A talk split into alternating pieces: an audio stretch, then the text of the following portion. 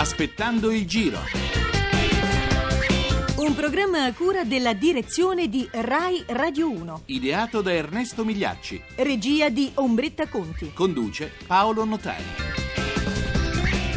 Eccoci qua, aspettando il giro. Buon pomeriggio da Paolo Notari. Sono le 14:44 minuti e 40 secondi. Settimo appuntamento con il nostro programma che è dedicato alle opinioni, alle curiosità sui luoghi della Corsa Rosa, insieme ai personaggi dello spettacolo e a tanti campioni di tante discipline sportive. Per scoprire storie e indiscrezioni dalla viva voce dei nostri ospiti e dissetare la nostra voglia di sport pulito. Come? Beh, naturalmente con la borraccia trasparente che abbiamo sempre qui avanti a noi, vicino al microfono, quella che mostra in maniera limpida il suo contenuto, emblema della campagna di Radio 1 e del Ministero dello Sport contro il doping doping. Oggi il Giro d'Italia con la decima tappa unisce Civitavecchia ad Assisi. Sono 186 km dalla costa tirrenica al cuore dell'Umbria, inseguendo la maglia rosa. L'arrivo sarà in salita sui meravigliosi luoghi di San Francesco, mentre cominciano a delinearsi un po'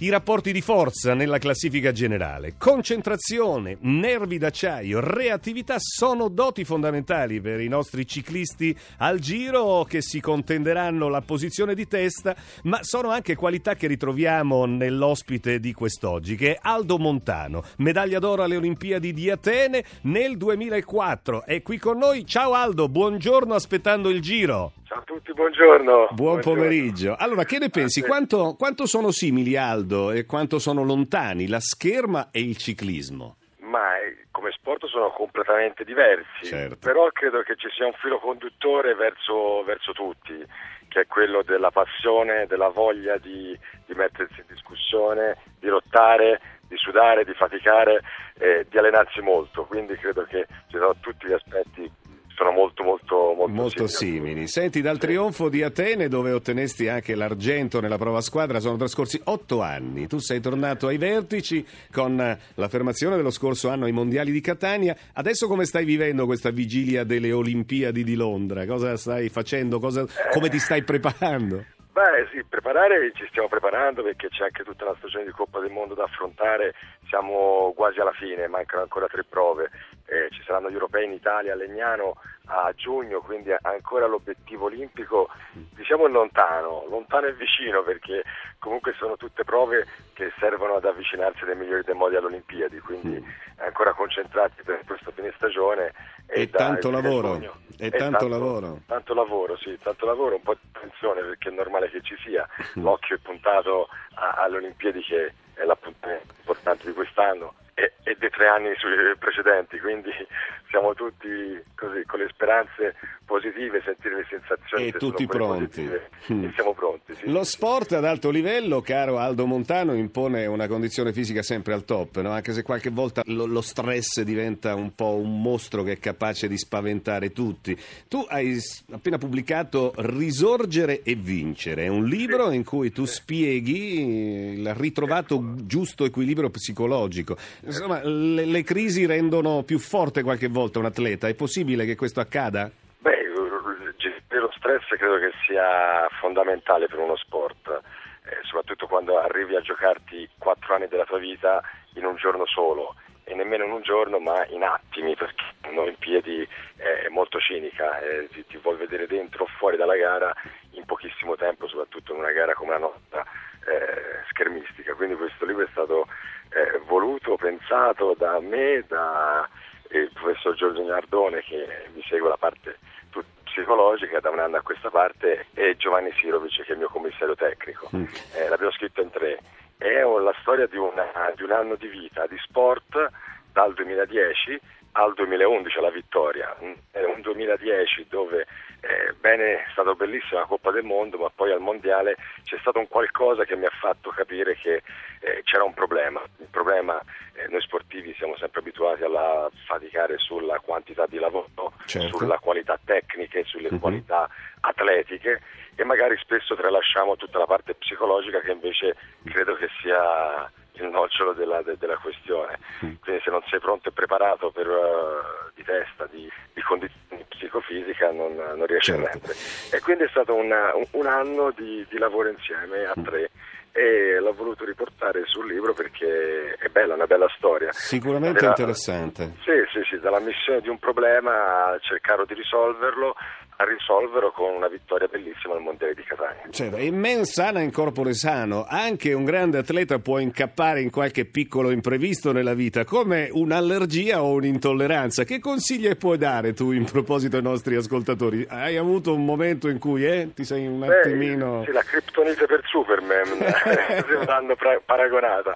Un po', è- un po' è così, Eh, le allergie sono una cosa molto seria, purtroppo anche in, in grande ascesa, sono, sono Mm. tantissime, ogni anno aumentano sempre di più, di più varie e più pericolose. Io sono allergico alla, alla proteina del formaggio Mm. e spesso e volentieri viene così presa con grande superficialità, non viene considerata molto, ma eh, purtroppo si rischia la vita. E quello hai è passato, brutto, hai passato un brutto attimo una sera, abbiamo saputo. Nel 2010, nel 2010 stavo per lasciarci le penne a Milano Marittima e fortuna, brava dei medici che mi hanno soccorso e lo shock anafilattico è stato combattuto e, e sono, sono salvo l'ho- e l'ho potuta raccontare anche questa, ma è stata un'esperienza che non consiglio veramente a nessuno. Senti, ti dedichiamo una canzone che è solare, che eh, racconta questo eh, ritorno al successo e al trionfo. Prima ti volevo chiedere, quanti, una curiosità velocissima, quante ore ti alleni tu in un giorno? Beh, si passa, dipende dal, dal punto della stagione qual è. In questo eh, momento, in vista in delle Olimpiadi? sei ore al giorno. Un tre, 6 ore al giorno. pomeriggio. Non so Sì. se ti alleni in palestra o sotto Anche. questo sole come cantavano i ladri di biciclette con la voce del grande Paolo Belli e il grande Francesco Baccini. Sotto questo sole.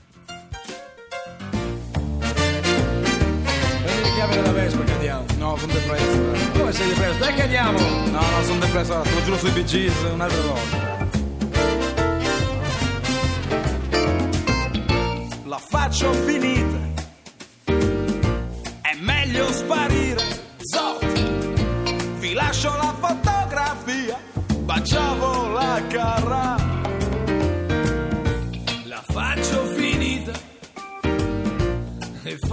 Piacere. Cosa dovrei dire io? M'han sorpreso con Mina. Ruba una bici e andiamo, chi lo sa. La prendo sul serio, sai. Fuggiamo alla grande, fuggiamo da star. Si parte stasera.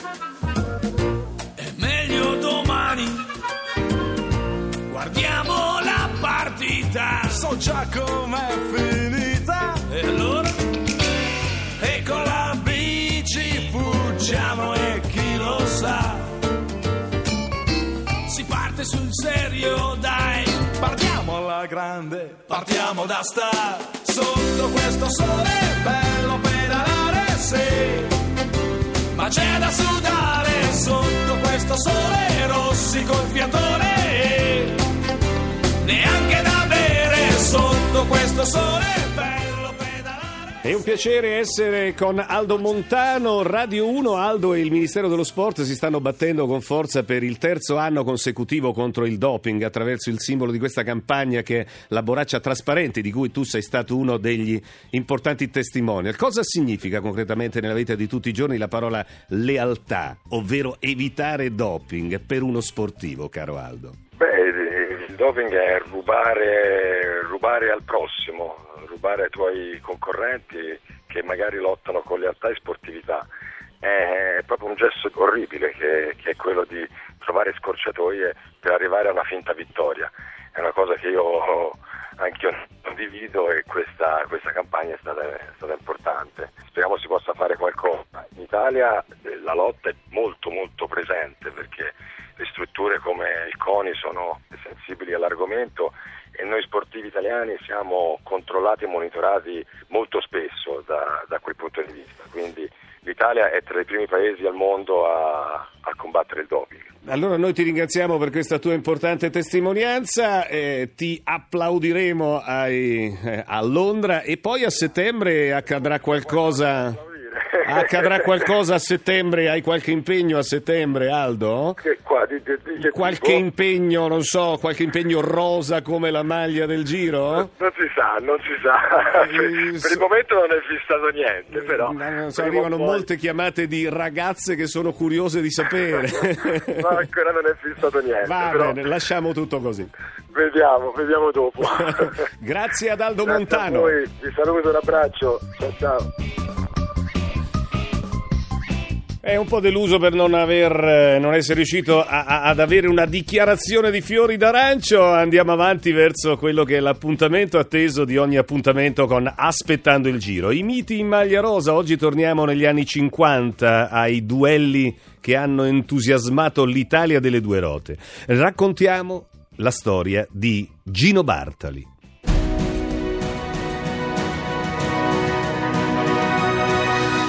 Una foto lo ritrae mentre si scambia una bottiglietta d'acqua con Fausto Coppi, il rivale di un'epoca, su un'infernale salita del Tour de France del 1952. È Gino Bartali, l'altro titanico e indiscusso protagonista del ciclismo nell'Italia del dopoguerra. I duelli con Coppi divennero l'avvincente romanzo popolare in cui si specchiava un paese intero che aveva voglia di scalare nuove vette e tagliare traguardi.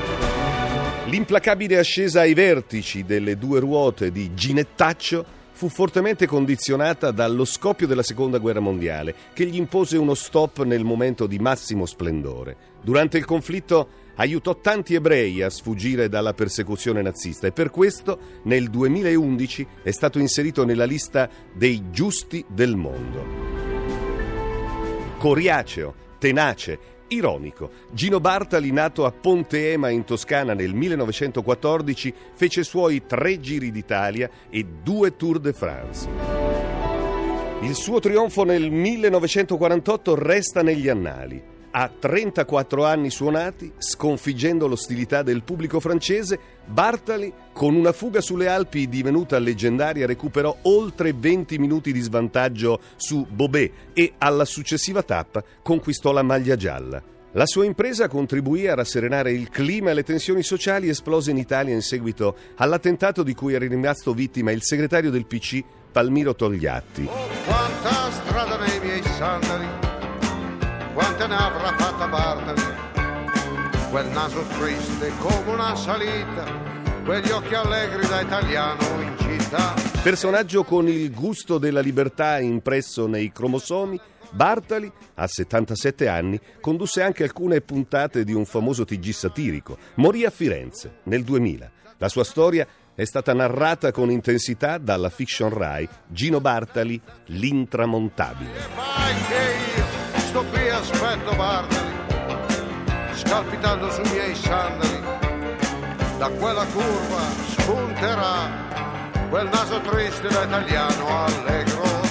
E noi siamo in chiusura, domani il Giro d'Italia parte da Assisi e arriverà a Montecatini in Toscana, tappa numero 11, pianeggiante ma impegnativa per i suoi 255 chilometri. Ringrazio di cuore Gottardo Montano che ha curato la parte tecnica, vi ricordo che Aspettando il Giro è un programma ideato e scritto da Ernesto Migliacci in collaborazione con Daniele Morgera, la regia è di Ombretta Conti. Se volete riascoltare le storie dei nostri grandi campioni fatelo andando sul sito www.aspettandoilgiro.rai.it. Il nostro fanalino di coda anche oggi ha una frase divertente di Pierpaolo Pasolini che celebrando simpatia dice il ciclismo è uno sport eh, popolare perché non si paga il biglietto. L'informazione sulla corsa rosa prosegue con Baobab al Giro dopo il GR1. Appuntamento a domani, naturalmente in diretta poco dopo le 14.40 da Paolo Notari.